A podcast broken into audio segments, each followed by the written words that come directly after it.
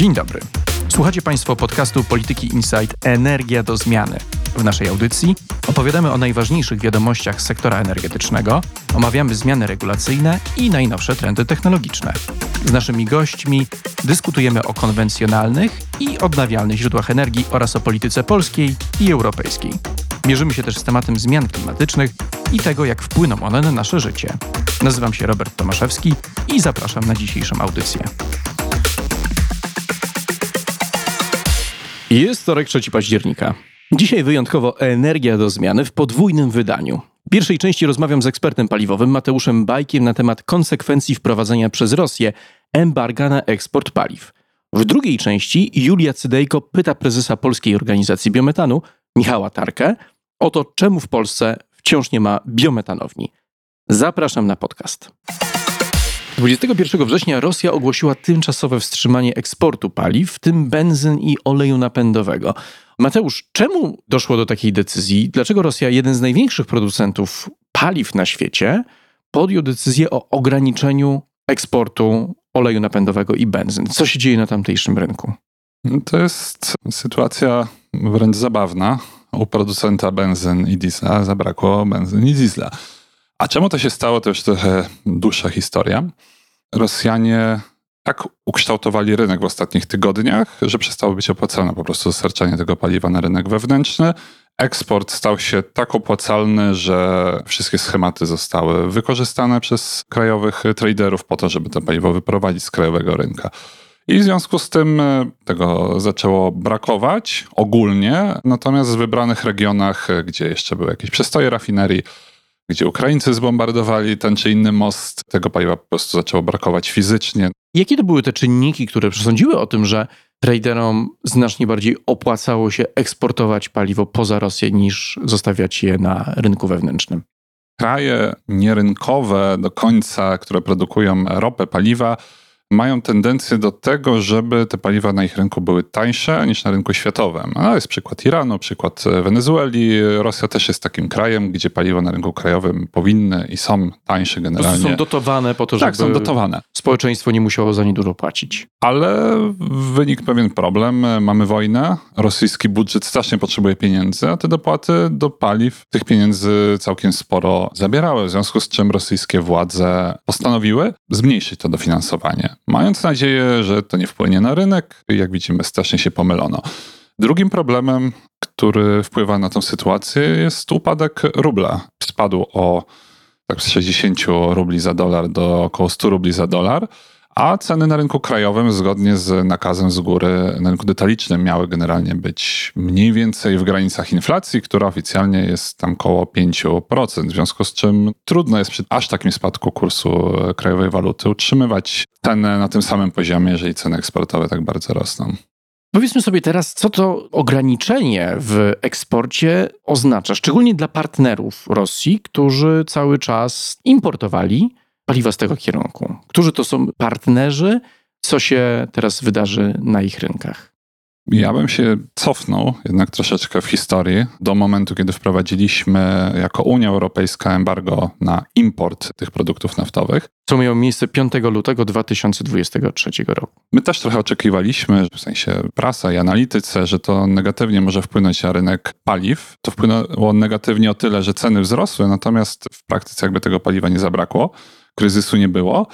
Ale to embargo jednak znacząco wpłynęło na rynek o tyle, że te paliwa musiały trafić gdzie indziej niż do Unii Europejskiej. Wcześniej, jeżeli dobrze pamiętam, 80% rosyjskiego diesla w szczególności trafiało na rynek Unii Europejskiej. Po tym, jak wprowadzono embargo, praktycznie całe to paliwo musiało trafić na nowe rynki. Trafiło w szczególności do Turcji, do Brazylii, do państw Afryki Północnej, częściowo również na Bliski Wschód do państw, które są też eksporterami paliw i one wypełniły lukę na rynku, która powstała, żeby te państwa mogły eksportować droższe paliwo do Unii Europejskiej. A jak to się fizycznie wydarzyło? To jest tak, że te tankowce z olejem napędowym, z benzynami po prostu płynęły dalej i rozładowywały te paliwo nie w portach Polski, Holandii, Niemiec, tylko płynęły do Turcji, Brazylii czy Afryki Północnej? Czy mieliśmy raczej do czynienia na rynku z taką sytuacją, że Diesel zmieniał właściciela na morzu, potem rosyjski przechodził przez pośredników, pojawiał się na europejskim rynku, co też wiemy, że miało miejsce. Ale chciałbym Ciebie zapytać o skalę. Czy tutaj mieliśmy do czynienia raczej właśnie z przekierowaniem tych transportów fizycznie, czy w większym stopniu takimi operacjami finansowymi? Bardzo na pewno lubimy interesować się tym, w jaki sposób Rosjanie próbują oszukiwać te sankcje. Jest to na pewno bardzo ciekawe, ale jednak jeżeli chodzi o skalę, to ja bym nie nadawał temu aż tak wielkiego znaczenia, ponieważ duża większość tego paliwa została przekierowana właśnie na te nowe rynki. Tam znalazła swoich odbiorców. Tak, ono idzie dłużej, przez to jest droższe, trzeba wydać więcej na transport, dostarcza mniej zysków Rosjanom, ale mimo wszystko ten spadek przepływów finansowych w związku z tym nie był taki duży. Kto teraz odczuje tę decyzję Moskwy w sprawie ograniczeń? Jakiś czas minął od 21 września. Nie mieliśmy gwałtownej reakcji cen oleju napędowego w Europie. One oczywiście wzrosły, przekroczyły granicę tysiąca dolarów za tonę, ale no nie był to krach. Nie mieliśmy do czynienia z jakimś niesamowitym wzrostem, co też mogło być związane z tym, że rynek raczej oczekuje tego, że to będą krótkie ograniczenia, że one szybko wygasną. W pierwszej kolejności chciałem Cię właśnie zapytać o te konsekwencje dla Brazylii, dla Turcji, dla Gruzji, no i pośrednio też, czy Unia na tym może również stracić. I znowu trzeba się trochę cofnąć w historię, żeby zrozumieć, jak na każdy z tych rynków będzie wpływać embargo. Dzięki temu, że rosyjskie paliwa zaczęły trafiać do Brazylii, one ostatnio zajmowały tam aż 75% rynku importowego, to paliwo, które tam wcześniej trafiało, głównie z Bliskiego Wschodu, z Ameryki, ono mogło trafić na nowe rynki, powiedzmy do Unii Europejskiej. Czyli po prostu następowało takie przekierowanie. Brazylijczycy zaczęli brać rosyjskiego diesla, ale przestali brać ten strumień paliwa, który płynął z Bliskiego Wschodu, który z kolei zaczął płynąć do Europy. Tak, rzeczywiście tak było. I to jest w miarę jeszcze sensowna konstrukcja tego, co się wydarzyło. Gorzej z Turcją, bo te paliwa, które zaczęły tam trafiać z Rosji, one trafiały tam w takich objętościach, jakich Turcy zaczęli eksportować swoje paliwo, między innymi do Unii Europejskiej. Zbywały miesiące, kiedy dokładnie taki sam wolumen, jakim Rosja eksportowała do Turcji, on potem trafiał na rynki zachodnie. Praktyce rosyjski diesel cały czas, mimo embarga, które wprowadziliśmy jako wspólnota, ląduje na europejskim rynku. To nie jest tak, że to rosyjski diesel musi tam lądować. To jest bardzo możliwe, bo są sygnały o tym, że rzeczywiście ten diesel jest gdzieś tam oszukiwany, te papiery są fałszowane, ale jednak bardziej bym spojrzał na to, że te paliwa rosyjskie zastępują na rynku paliwa tureckie, które mogą trafiać na inne rynki. Czy też wypierają, e, czy to paliwo z Indii, z Izraela, z Grecji, które też może powiedzmy trafiać na zachód, a nie do Turcji. Gruzja to tam rzeczywiście po prostu przestało trafiać paliwo z zachodu, z Rumunii w szczególności wyparło to wszystko, zajmując aż 80% rynku, a ponieważ ten kraj nie jest producentem paliw, to Rosjanie mieli na tym rynku naprawdę potężne, potężne udziały. Na chwilę bym się skupił na Turcji, no bo ona przez te miesiące i teraz już nawet lata po wybuchu wojny w Ukrainie, no stała się takim hubem paliwowym, który był zasilany oczywiście rosyjskim paliwem. No i to paliwo w dużej mierze też trafiało później przez pośredników na Ukrainę czy Turcja straci ten status hubu paliwowego, no i czy Ukraina może się niepokoić e, brakiem dostaw właśnie z tego kierunku. Należy zakładać, że te porty rzeczywiście zostaną ususzone tureckie. Te dostawy na Ukrainę no, będą musiały w jakiś sposób spaść. Te paliwa, które tam były, one w tej chwili znikają. Ostatnie jakby dostawy dochodzą do tych portów. Ukraińcy mogą mieć problem, nie muszą, bo to rzeczywiście zależy od tego, jak długo to będzie trwało i ile tego paliwa będzie jakby jeszcze trafiać z innych rynków do Turcji. Jeżeli rynek spada, no to Turcy na pewno będą priorytetowo traktować rynek krajowy, a jeżeli rynek krajowy jest kluczowy, no to nie ukraiński. A czy możemy określić skalę tej decyzji Kremla na nasz rynek, na europejski rynek? No bo z jednej strony te kraje, które wymieniłeś, czyli Turcja, Gruzja, y, Brazylia, będą musiały szukać nabywców paliwa w innych miejscach. Tego paliwa będzie mniej, również my będziemy musieli o nie bardziej zabiegać, płacić wyższą cenę z wyższą marżą dla producenta. Jaka będzie konsekwencja poza takim oczywistym wzrostem cen? Czy możemy mieć do czynienia z jakimś rozchwianiem się tego globalnego rynku, no szczególnie oleju napędowego, no, bo przede wszystkim Rosja jest jednym z największych eksporterów właśnie tego paliwa na światowe rynki. Czy tutaj jest duże ryzyko destabilizacji, czy też jednak arbitraż będzie szybko działał i inni producenci szybko wypełnią tą lukę? Ta sytuacja różni się od tej sytuacji, którą mieliśmy w momencie wprowadzania embarga, że wtedy baliśmy się, że to paliwo rosyjskie nie wejdzie na ten rynek, nie znajdzie kupca, w związku z czym tego paliwa fizycznie zabraknie na tym rynku. Natomiast w tej chwili tego paliwa fizycznie po prostu ono nie trafia na rynek światowy, więc rzeczywiście nie da się jego w jakiś prosty sposób zastąpić. Rosyjskie paliwo trafia na jeden rynek, a z tamtego rynku trafia na rynek europejski. Jeżeli Rosjanie będą starali się politycznie tą sytuację dyskontować i sprawić, żeby rzeczywiście wybuchła jakaś panika rynkowa, a wydaje się, że ostatnie komunikaty ze strony ich władz mówią, że nie będą likwidować tych ograniczeń jak najdłużej, po to, żeby te ceny wzrosły, żeby oni mogli w pewnej chwili wejść na ten rynek przy cenach, które są bardzo wysokie i sprzedać swoje paliwo i po prostu na tym zarobić. Czyli mniej nawet kryzys paliwowy wewnątrz Rosji, a bardziej chęć uderzenia w Zachód i wywołania takiej sztucznej podwyżki cen, na której później Rosja będzie mogła skorzystać, sprzedając olej napędowy po znacznie wyższych cenach. Sytuacja w Rosji rzeczywiście jest w tej chwili problematyczna, ale wydaje mi się, że Rosjanie po prostu chcą ją wykorzystać też politycznie na swoją korzyść. Łatwiej jest sprzedać partnerom, takim jak Turcja czy Brazylia, informacje o tym, że my mamy deficyt, dlatego ograniczamy te dostawy i dlatego te ceny rosną, niż powiedzieć, że chcemy zarobić więcej, zaszkodzić e, Zachodowi. I dlatego wy musicie, jako nasi partnerzy, Turcja, Brazylia, cierpieć i tego paliwa nie odbierać. Miałem okazję przejrzeć, w szczególności media brazylijskie, dzięki moim znajomym, którzy tam żyją, i ta narracja jest wyjątkowo kopiująca to, co Rosjanie mówią. Jakie będą konsekwencje dla Polski? Bo my jesteśmy teraz w takim bardzo specyficznym momencie, w którym nasz największy koncern paliwowy zaniża ceny paliw w hurcie. Mamy rosnące problemy z podażą paliwa, problemy logistyczne, bardzo wysoki popyt, cysterny, no przede wszystkim z olejem napędowym, nie nadążają z dostawami do stacji właśnie ze względu na bardzo wysokie zapotrzebowanie, również wysoką turystykę paliwową z Niemiec, z Czech, ze Słowacji, po to, żeby móc tanio zatankować w Polsce. Olej napędowy stanowi 3 czwarte naszego rynku. My zawsze byliśmy jako Polska uzależnieni od importu tego paliwa. Brakowało nam 4-5 milionów ton, żeby się zbilansować, żeby wypełnić to zapotrzebowanie. Czy sądzisz, że ta decyzja Moskwy może jeszcze bardziej rozwiać dość już napiętą sytuację na naszym rynku paliwowym? Właśnie odwołując się do historii, ja wspomniałem, że tego paliwa może zabraknąć z tego kierunku wschodniego czy zachodniego, bo ono będzie chciało trafić, czy będzie w pewnym stopniu bardziej opłacalne, żeby przynajmniej część tego paliwa trafiała do Brazylii czy do Turcji. Wydaje mi się, że po pewnym momencie, jeżeli minie ten okres, który rynek generalnie oczekuje, że Rosjanie wrócą do sprzedaży, to rynek może rzeczywiście spanikować. Jak on spanikuje, to ceny wzrosną. Nie wydaje mi się, żeby jakieś niedobory nastąpiły w Unii Europejskiej.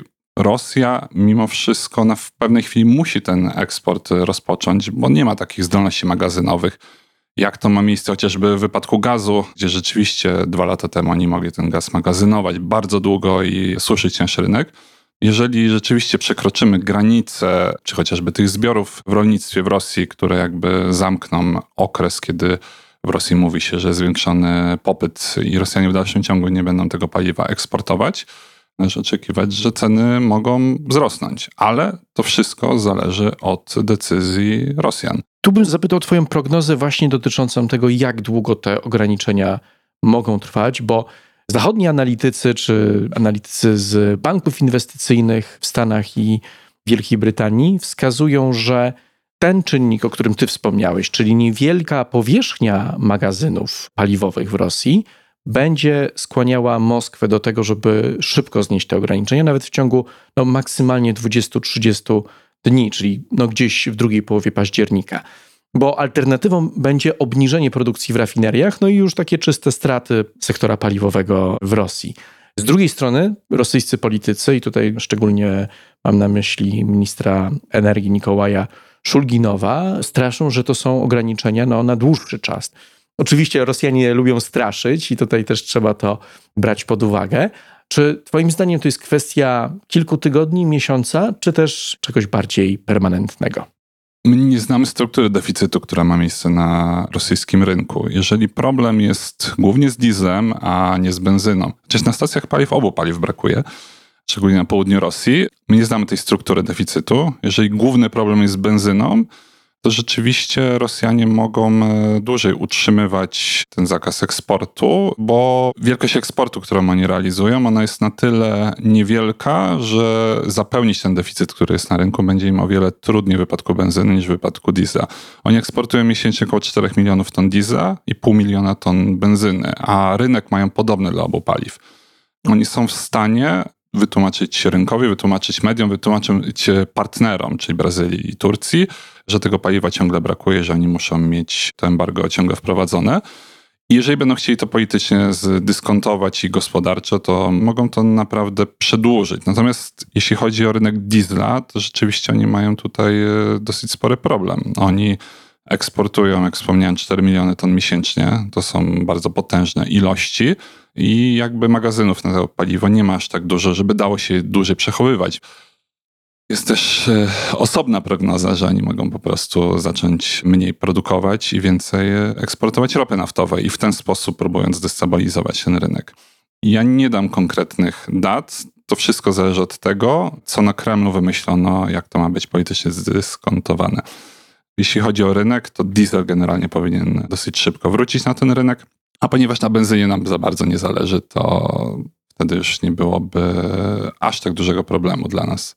Jak już Rosja podejmie decyzję o tym, żeby cofnąć te ograniczenia, czy sądzisz, że będziemy mieli do czynienia z powrotem do statusu quo, rozumianym tak, że ten rosyjski diesel wróci w te miejsca, w których był przed 21 września, czy też będziemy mieli do czynienia wraz z przedłużaniem się tych restrykcji w czasie, z jakimś większym przeformatowaniem rynku globalnego paliw, rynku europejskiego.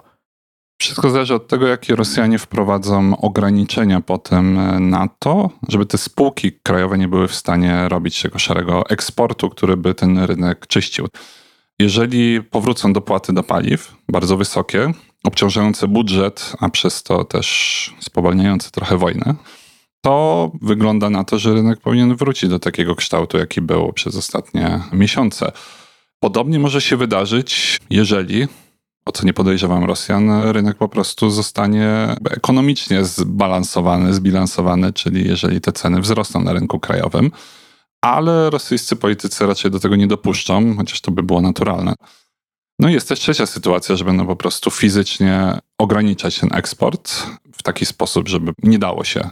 Mam wrażenie, że oni połączą pierwszą z trzecią taktyk, czyli rosyjskie spółki paliwowe będą mniej zarabiać, będą mniej dochodowe, będą miały mniej trochę stymulacji do tego, żeby eksportować paliwa, a trochę więcej, żeby eksportować ropę naftową. W dłuższej perspektywie, jeżeli nie będzie tylko systemu, kiedy te dopłaty są głównym sposobem rekompensowania tej produkcji paliwa na rynek krajowy, to rosyjskie rafinerie stracą część udziału w rynku, natomiast rosyjscy producenci po prostu będą eksportować więcej ropy i z tej ropy, czy to w Indiach, czy w Turcji, będzie produkowane paliwo, które potem będzie trafiać również na nasz rynek. Uśmiechnąłem się, jak powiedziałeś, że rosyjscy politycy dążą do tego, żeby utrzymać te ceny dla społeczeństwa jak najniższe. Polscy politycy również. Tutaj mamy wspólną cechę, która prowadzi do pewnych nieoczekiwanych albo wręcz oczekiwanych destabilizacji tego rynku paliwowego, właśnie ze względu na to ręczne nim zarządzanie. Także pokusa, której powinniśmy unikać, ale jak widać, okres przedwyborczy nie skłania do takiej refleksji. Mateuszu, bardzo dziękuję Ci za rozmowę. Dzięki. 1 października weszła w życie nowelizacja ustawy o OZE, która wdraża m.in. nowy system wsparcia dla wytwórców biometanu. Chodzi o neutralny emisyjnie ekwiwalent gazu ziemnego, czyli oczyszczony biogaz wytwarzany z odpadów organicznych. W Polsce nie ma jeszcze ani jednej biometanowni, ale dopłaty do ceny rynkowej zielonego gazu, które wprowadza właśnie nowelizacja ustawy o OZE, mają to zmienić. Prezes Polskiej Organizacji Biometanu Michał Tarka mówi o nadziejach i bolączkach potencjalnych inwestorów. Zaczęłabym naszą dzisiejszą rozmowę od tego, czym jest biometan, jak się go wytwarza i jaką rolę odgrywa w dekarbonizacji gospodarki. Biometan to najbardziej uniwersalne paliwo transformacji energetycznej. Nazywam je dlatego w ten sposób, że jest to przede wszystkim gaz, który poza tym, że jest paliwem odnawialnym, czyli gazem zdekarbonizowanym, jest też paliwem, które ma najbardziej uniwersalne zastosowanie w różnych branżach. Sam gaz może być zarówno magazynowany, przesyłany na dowolne odległości gazociągami, ma ten walor nośnika energii. Biometan jako gaz pochodzenia odnawialnego zrównany z gazem ziemnym może stanowić paliwo zarówno w transporcie, także jako paliwo gazowe w przemyśle. Może być przetwarzany na różnego rodzaju inne rodzaje energii, na przykład spalane w elektrowniach, w elektrociepłowniach, kogeneracji gazowej. Można też biometan zamieniać na bezpośrednie paliwa transportowe, czyli LNG, bio-LNG, CNG. Walory gazów zdekarbonizowanych są szerokie. Zastosowanie biometanu jako zrównanego parametrami biogazu z parametrami gazu ziemnego stanowią definicję tego, czym jest biometan i jaką rolę może spełniać w gospodarce. To powiedzmy sobie może trochę o wytwarzaniu biometanu, bo taką pułapką, w którą, jak sądzę, wiele osób wpada, jest przesadne zbliżanie tego procesu wytwarzania biometanu do procesu wytwarzania biogazu albo biogazu rolniczego. Jeśli chodzi o instalację, której potrzebujemy, żeby biometan wytworzyć, to czym ona się różni od instalacji do produkcji biogazu? Pytam o to dlatego, że biogazowni mamy w Polsce całkiem sporo, już kilkaset takich instalacji funkcjonuje, a można oczekiwać, że będą pojawiać pojawiać się kolejne, tymczasem biometanowni nie mamy jeszcze ani jednej. To prawda. Jest y, wiele projektów w przygotowaniu i spodziewam się, że w tym roku pierwsza biometanownia zostanie oddana do użytkowania.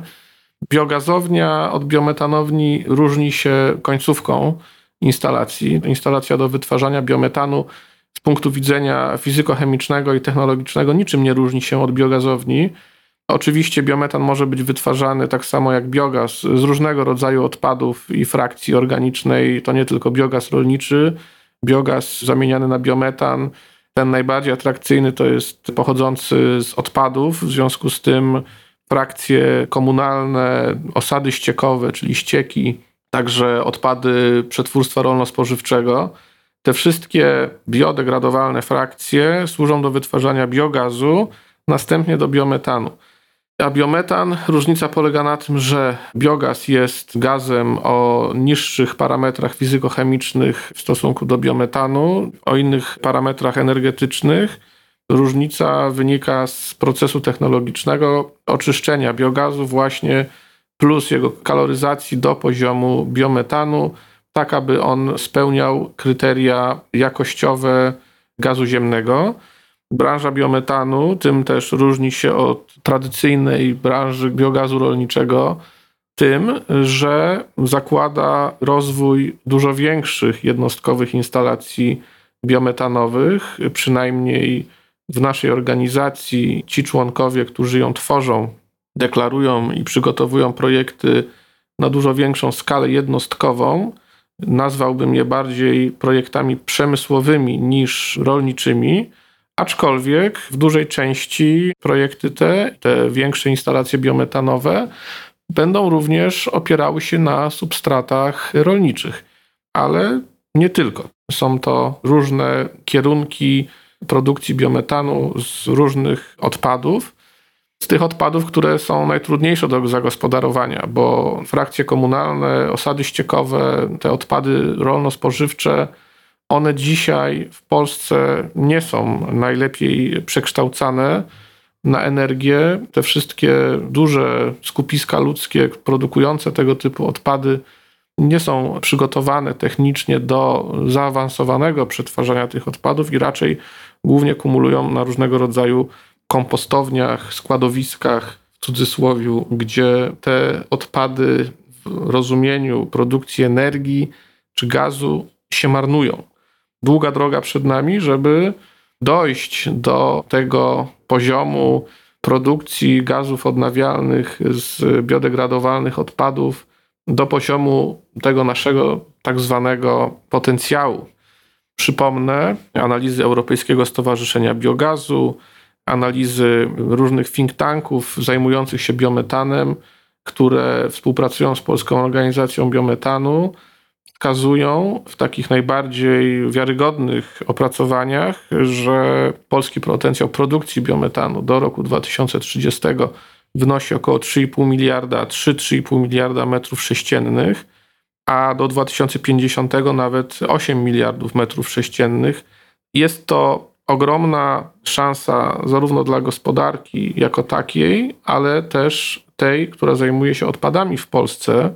Problematyka odpadów i ich nieprofesjonalnego zagospodarowania w taki sposób, że później mamy do czynienia z, z różnymi zdarzeniami typu pożary składowisk i jakieś takie ogólnie rozumiane afery odpadowo-śmieciowe, mogłoby pomóc wyeliminować ten proceder.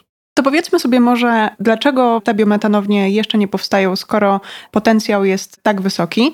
Jak rozumiem, jedną z największych barier jest otoczenie regulacyjne, które Państwo jako Polska Organizacja Biometanu staracie się siłami swoich członków zmieniać albo jakoś na nie wpływać. W tym roku weszły w życie przepisy, które zdawałoby się poprawiają nieco sytuację tego sektora i zachęcają do inwestycji w biometan, chociażby wprowadzając cenę referencyjną dla biometanu produkowanego w małych instalacjach do 1 MW. Co pan o tym sądzi i co jeszcze powinno zostać zrobione? Jest kilka płaszczyzn barier rozwoju biometanu w Polsce, stąd te biometanownie na razie nie powstają jak grzyby po deszczu.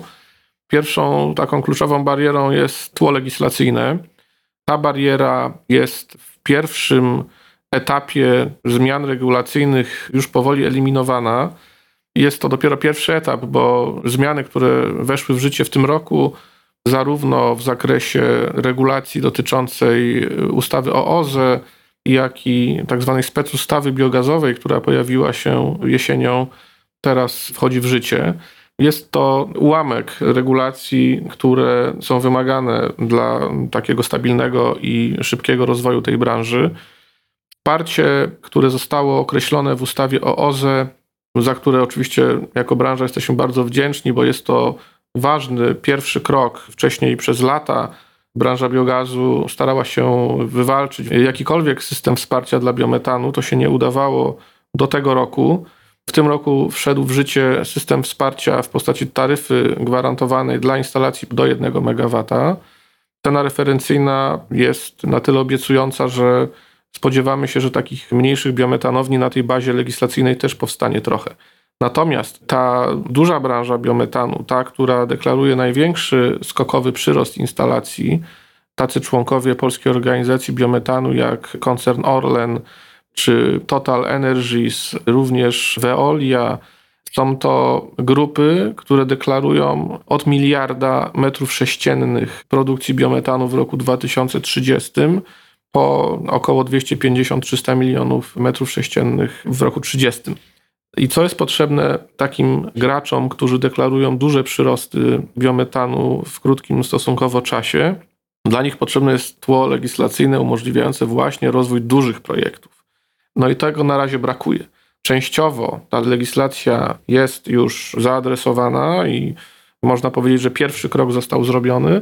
Ważny pierwszy krok, bo pierwszy jest zawsze najtrudniejszy, ale teraz będziemy chcieli rozmawiać z nowym rządem o dalszych zmianach legislacyjnych i dalszym szczegółowym implementowaniu także dyrektyw unijnych, które jeszcze nie do końca są do polskiej legislacji wprowadzone. Tego, co Pan mówi, wynika, że strategie tych trzech największych firm, które są zainteresowane tym, żeby rozpocząć wytwarzanie biometanu w Polsce, one wszystkie razem sumują się w około połowę tego potencjału, o którym Pan wspomniał, produkcji biometanu.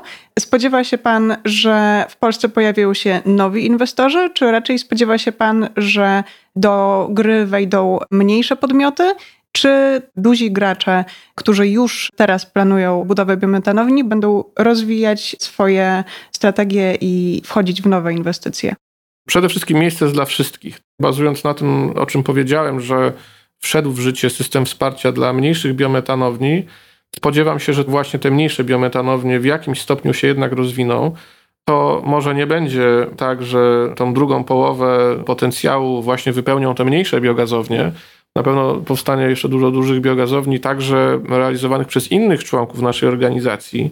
Może niesłusznie tylko nazwałem tych trzech, natomiast nasi pozostali członkowie też mają swoje cele. One są oczywiście trochę mniejsze, też podmioty są mniejsze, ale tu mówimy też o bardzo dużych ilościach. Kolejnych inwestycji, które dostrzegam jako realne, to jest wykorzystanie tego potencjału substratowego w branży cukrowej Branża cukrowa też jest członkiem w całości naszej organizacji.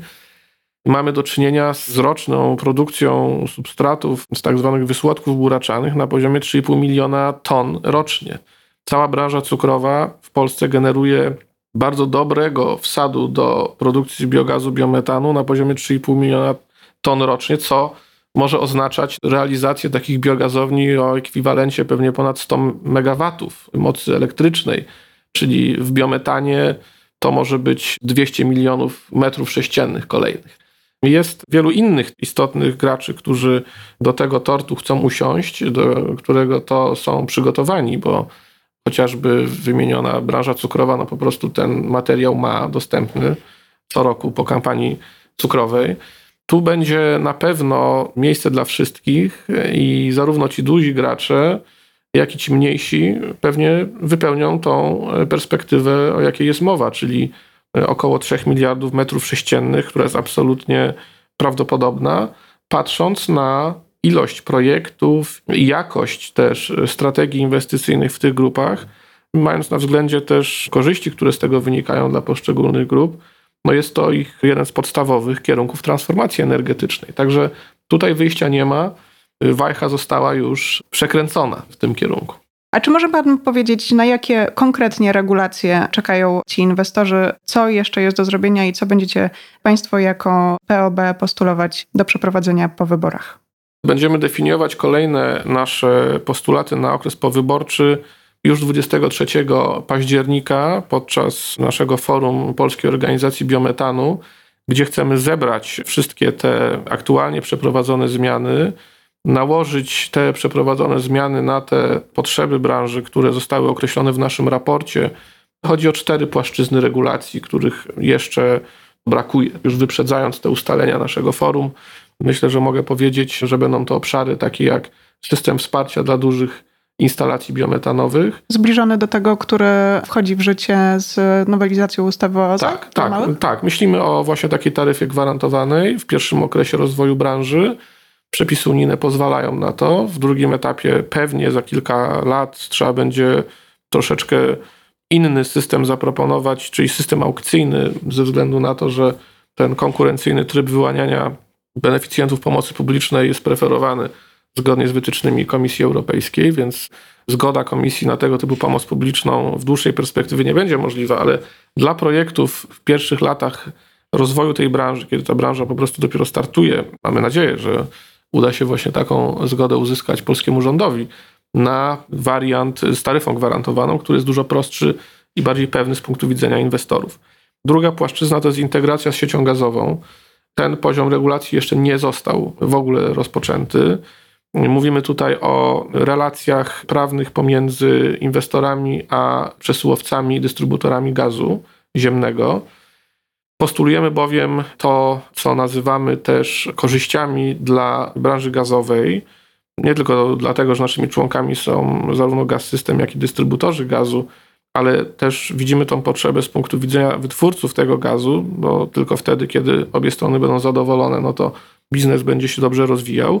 Na pewno będziemy postulować dedykowane taryfy dla biometanu, tak żeby sieci gazowe miały zachęty finansowe w przyłączaniu biometanowni i żeby partycypowały też w kosztach przyłączeń. Dzięki temu inwestorzy otrzymają możliwość obniżenia kosztów inwestycyjnych, wówczas koszty przyłączenia byłyby częściowo, być może częściowo, nie w całości pokrywane przez spółki gazowe, ale spółki gazowe w zamian dostawałyby dużo większe przychody z przesyłu biometanu. Kwestia integracji z siecią gazową, ona ma aspekt związany z dostępnością do punktów, do miejsc przyłączeniowych, tak żeby sieci gazowe mogły przyjmować większe ilości biometanu niż to wynika z takiej prostej analizy chłonności stref.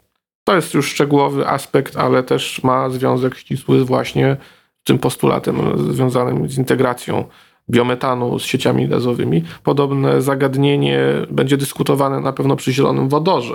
Chodzi też o integrację sieci gazowych z każdą z branż gazów odnawialnych. Szeroko pojmowaną branżą gazów odnawialnych, przecież to nie tylko biometan. Gazem odnawialnym nie jest tylko biometan. Trzeci obszar postulatów to jest kwestia związana z obrotem biometanem, z certyfikacją biometanu, włączeniem się w europejski system obrotu gwarancjami pochodzenia da to z kolei szansę na obrót biometanem pomiędzy wytwórcami a przemysłem. Przemysł, który też podlega transformacji energetycznej, często wykorzystuje duże ilości gazu ziemnego jako gazu kopalnego podlegającego systemowi ETS. Branże przemysłowe różnego rodzaju potrzebują gazów odnawialnych, w związku z tym wprowadzenie mechanizmów obrotu, także uznawania gwarancji pochodzenia, ich e, zastosowania w przemyśle w celach dekarbonizacyjnych, czyli transformacji energetycznej przemysłu, będzie na pewno jednym z kolejnych płaszczyzn związanych z naszymi postulatami. Te płaszczyzny oczywiście szczegółowo zdefiniujemy podczas forum. Poruszył Pan kwestię regulacji unijnych i takiej kompatybilności tego postulatu, żeby rozwijać rynek biometanu z prawem unijnym. Oczywiście biometan jest gazem neutralnym emisyjnie, co oznacza, że te emisje netto są zachowane na zrównoważonym poziomie. Nic dziwnego, że Unia wspiera rozwój tego sektora. Proszę powiedzieć, jak sobie radzą inne kraje Unii z biometanem? Czy mamy w Unii jakichś wyraźnych liderów i dlaczego akurat tym krajom to idzie tak sprawnie? Czy można powiedzieć, że Polska jest w ogonie Europy, jeśli chodzi o rozwój biometanu, czy też jesteśmy po prostu jednym z wielu krajów, który jeszcze nie zaczął interesować się tym gazem? W ramach Unii Europejskiej jesteśmy jednym z ostatnich krajów, które mając tak duży potencjał, nie rozwijają tego przemysłu na dużą skalę. Nie porównuję nas do takich krajów jak Malta czy Cypr. To są zupełnie inne liczby w zakresie możliwości produkcji biometanu. Tam też nie ma sieci gazowych na tyle dostępnych, żeby rozwijać, więc tamte kraje oczywiście też nie rozwijają. Porównując nas z tymi, którzy są podobni do nas w zakresie wielkości, ilości odpadów, potencjału sieci gazowych, potencjału przemysłu, wszystkich tych parametrów, które dają się porównywać, no to jesteśmy w ogonie. Dlaczego tak jest? Oczywiście decydująca jest polityka paliwowo-energetyczna. Jeżeli kraj decyduje się na dany kierunek transformacji energetycznej, to z reguły podejmując taką decyzję raz w sposób stabilny, realizuje tego typu strategie i tak się dzieje w krajach, które już doszły do bardzo wysokich parametrów produkcji biometanu. Szczególnie jeżeli popatrzymy na takie kraje jak Francja, Dania, Włochy, Szwecja, Niemcy transformują swój stary przemysł biogazowy też do poziomu produkcji biometanu, więc za chwilę można będzie powiedzieć, że Niemcy też są jednym z liderów tej nowej polityki biogazowo-biometanowej patrząc na te kraje, widzimy, jak to się rozwijało od początku. Tak samo jak w Polsce, jesteśmy dzisiaj.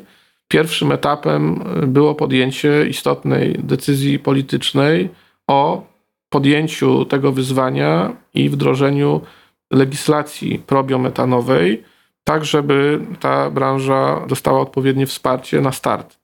To się działo oczywiście dużo wcześniej już. Wcześniej te strategie zostały zaimplementowane do krajowych regulacji.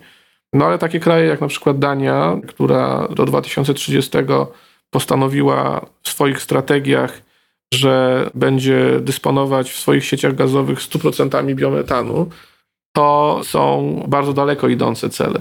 Francuzi mówią o 30%. W polskiej strategii krajowym planie na rzecz energii klimatu i w polityce energetycznej państwa, w tych projektach tych dokumentów, jest mowa w Polsce o 10% do 2030 roku. Też bardzo ambitny cel, bo to 10% odnosi się do konsumpcji gazu ziemnego. Jak wiemy, ta konsumpcja gazu ziemnego, oczywiście ona się trochę zmniejszyła, ale na 2030 rok jest też przewidywana na ponad 20 miliardów metrów sześciennych konsumpcji gazu ziemnego, to 10% oznacza, że przynajmniej 2 miliardy metrów sześciennych powinno być w tym bilansie gazami zdekarbonizowanymi. Zarówno biometan, jak i zielony wodór. Oczywiście pytanie, czy zielony wodór do 2030 będzie mógł w dużej skali w polskich sieciach gazowych funkcjonować. W pierwszej kolejności dużo szybciej jest w stanie rozwinąć się branża biometanu, nie zastępując w przyszłości roli tej, która jest przypisana zielonemu wodorowi, który ma szansę na absolutnie dużo większą skalę i może przebić biometan w ostatecznym bilansie, to jednak patrząc na harmonogram i patrząc na linię, że tak powiem, czasu, to wydaje się, że biometan jest dużo bardziej skalowalny w krótszej perspektywie. W kolejnej perspektywie być może dołączy też zielony wodór, podkreślam zielony, dekarbonizując w 100% gaz ziemny. Perspektywa wydaje się być bardzo odległa, ale tak samo było z energią elektryczną. Przypominam, dekady temu mało komu się wydawało, że będziemy dobijać do kilkudziesięciu procent bilansu OZE w sieciach energetycznych. Oczywiście poza zielonym wodorem będziemy mieć też potencjalnie jeszcze błękitny wodór, a na pewno znajdą się tacy aktorzy przemysłowi, którzy będą zainteresowani produkcją wodoru z gazu ziemnego, wodoru emisyjnego, ale z wychwytem dwutlenku węgla, tak żeby ostatecznym rozrachunku bilans emisji był neutralny. Ja chciałabym teraz dokonać takiego zbliżenia sektora biometanu jako całości na sytuację konkretnego inwestora czy przebieg konkretnej inwestycji, bo załóżmy, że mamy to otoczenie regulacyjne, które jest nam e, potrzebne, żeby ruszyć z inwestycją, albo może nie mamy, ale zdecydujemy się mimo to podjąć taką inwestycję, tak jak już to się dzieje przecież, mimo że nie ma tych idealnych przepisów. Proszę powiedzieć, ile to właściwie kosztuje, żeby zbudować biometanownię w dużej skali, taką biometanownię przemysłową? Jaki jest koszt wytwarzania takiego biometanu, biorąc pod uwagę koszty inwestycyjne i koszty zmienne? Od czego właściwie zależy poziom rentowności takiej instalacji? Czy poziom rentowności biometanu da się przewidzieć przed wbiciem łopaty? Czy też może on zmieniać się w czasie, bo jest zbyt uzależniony od tych uwarunkowań rynkowych, bieżących, żeby dało się go przewidzieć? Inwestycje biometanowe, ich koszt zależy przede wszystkim od skali. Skala też w konsekwencji obniża jednostkowe koszty paliwa jeżeli mówimy o takich instalacjach do 1 MW, ja je nazywam małymi instalacjami biometanowymi, poziom inwestycji odpowiedzialnie z każdej perspektywy społecznej, technologicznej, technicznej, zgodnie z danymi, które posiadam, takie odpowiedzialne inwestycje biometanowe to jest koszt aż około 40 milionów złotych za instalację biometanową z pełną infrastrukturą gazową, z przyłączem gazowym i z odpowiednim zapleczem związanym z przetwarzaniem biogazu do poziomu biometanu, czyli czyszczeniem, tak zwanym upgrade'em.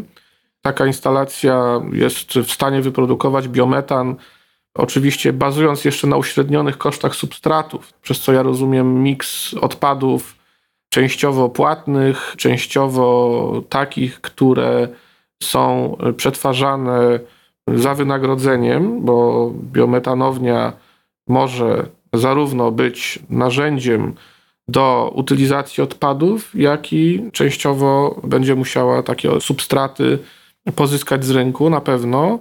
Biorąc pod uwagę uśrednione koszty na każdym poziomie, zarówno inwestycyjnym, jak i operacyjnym, koszt wytwarzania takiego biometanu na rok bieżący, przyszły, musimy brać pod uwagę pewnego rodzaju przeskok tutaj kosztów, szczególnie w stosunku do poprzednich lat Koszt wytworzenia takiego biometanu to mniej więcej kwoty pomiędzy 500 a 600 zł za megawattogodzinę paliwa tego, które jest tym towarem gotowym do sprzedania w sieciach gazowych. Także nie jest to mało. Dużo lepiej wypadają z punktu widzenia kosztów wytworzenia paliw typu biometan większe instalacje do produkcji biometanu. Takie to już też dużo większe kwoty inwestycyjne nie jest też tak, że one rosną proporcjonalnie do mocy. Taka 10-megawatowa biogazownia to nie będzie 400 milionów złotych, to będzie mniej. Myślę, że 300, 350 milionów mogłoby się gdzieś zawierać w tym przedziale, więc mamy stosunkowo proporcjonalnie mniejsze koszty inwestycyjne przy dużych inwestycjach, ale też duże instalacje biometanowe, które będąc realizowane w oparciu o duże ilości substratów odpadowych, miałyby dużo niższy koszt jednostkowy transportu i przetwarzania i zakupu substratów, w dużej mierze bazując na, na istniejących dużych streamach odpadów. Takie instalacje mają dużo mniejszy koszt wytworzenia paliwa, przez co cena tego paliwa z takich instalacji będzie też mniejsza dużo mniejsza niż z tych małych instalacji. Zastanawiam się, czy samo zatłaczanie biometanu do sieci to będzie docelowo jedyne źródło przychodu biometanowni, czy też biometanownie mogą w przyszłości profilować się już na produkcję paliw do transportu na bazie biometanu lub rozwoju innych technologii, czy inwestorzy albo w ogóle branża myśli o takim kierunku, czy też samo wytwarzanie biometanu jest nadal bardziej opłacalne bez kolejnych instalacji. Od czego jeszcze może zależeć rentowność takiej instalacji, szczególnie jeśli chodzi o konkurencję z gazem ziemnym, bo przecież pamiętajmy, że jeśli chodzi o dostawy gazu ziemnego do Polski, to mamy wieloletnie kontrakty i ten gaz na rynku będzie. Zakładając w przyszłości produkcję iluś miliardów metrów sześciennych biometanu, ten biometan będzie konkurował na rynku z gazem. Konkurował na pewno nie będzie, dlatego że gaz odnawialny będzie w coraz większym stopniu potrzebny przemysłowi i te cele dekarbonizacyjne i cele związane z transformacją energetyczną będą powodowały, że biometan będzie ciągle tym potrzebnym w coraz większych ilościach paliwem. Co do form i perspektyw na rozwój produkcji biometanu w różnych formach, jest tak, że inwestorzy planują swoje inwestycje w dwóch obszarach technologicznych pod kątem produkcji tego paliwa. Jedno to jest to tradycyjne podejście, o którym mówiłem, czyli zatłaczanie do sieci gazowej i potem jego wykorzystanie na różne cele przez konkretnych klientów za pośrednictwem dostaw w sieciach gazowych. A drugi kierunek no to jest produkcja biopaliw drugiej generacji, czyli paliw zdekarbonizowanych w formie bio-LNG. LNG, nie tylko bio, zaczyna funkcjonować na coraz wyższym poziomie w branży transportu ciężkiego i samochody zasilane gazem LNG też stanowią istotny kierunek transformacji branży transportowej z punktu widzenia transportu ciężarowego. Zasilanie transportu ciężkiego bio-LNG powoduje, że ten transport się dekarbonizuje i stąd ten drugi kierunek, silny kierunek rozwoju branży biometanu, czyli produkcja paliw ciekłych. Kierunki przygotowań projektów mają właśnie swoje odzwierciedlenie w tym, czego oczekuje rynek transportowy. Rynek transportowy oczekuje dekarbonizacji zarówno tych paliw tradycyjnych poprzez domieszki, dokładanie biometanu i wodoru wynikającego z produkcji biometanu w rafineriach. Zielony wodór z biometanu trafiający do rafinerii jest również biokomponentem, który może stanowić walor biopaliwa zaawansowanego w ostatecznym bilansie produkcji paliw tradycyjnych, ale także może być paliwem bezpośrednio funkcjonującym na rynku paliw jako bioLNG. W zakresie bioLNG ważnym aspektem jest to, że następuje pewnego rodzaju konkurencja związana z transportem i ewentualnym eksportem tego paliwa na rynki europejskie, dlatego że tak jak w przypadku gazu ziemnego i biometanu w sieciach gazowych, eksport tego gazu na pewno jest utrudniony ze względu na koncesje, na regulacje związane z przesyłaniem interkonektorami to w przypadku bio-LNG nie ma istotnych obostrzeń w zakresie transportu i wywozu takiego biometanu z Polski do krajów, które kolokwialnie mówiąc płacą więcej za to paliwo. Należy wziąć pod uwagę ten kierunek również.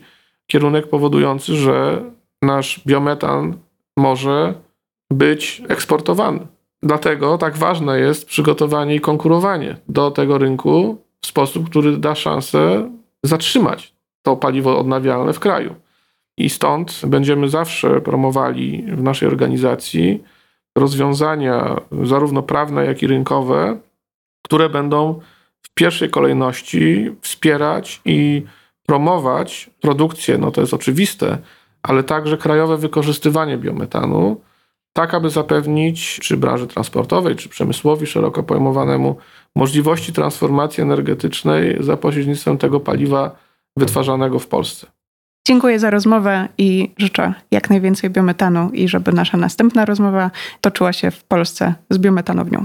Dziękuję uprzejmie. Na dziś to wszystko. Na kolejny odcinek Energii do Zmiany zapraszam w przyszłym tygodniu. A zanim się ponownie spotkamy, posłuchajcie naszych innych audycji. Znajdziecie je w najważniejszych serwisach, m.in. Spotify, Apple Podcasts, Google Podcasts i na SoundCloudzie. W pole wyszukiwania piszcie po prostu Polityka Insight. Do usłyszenia.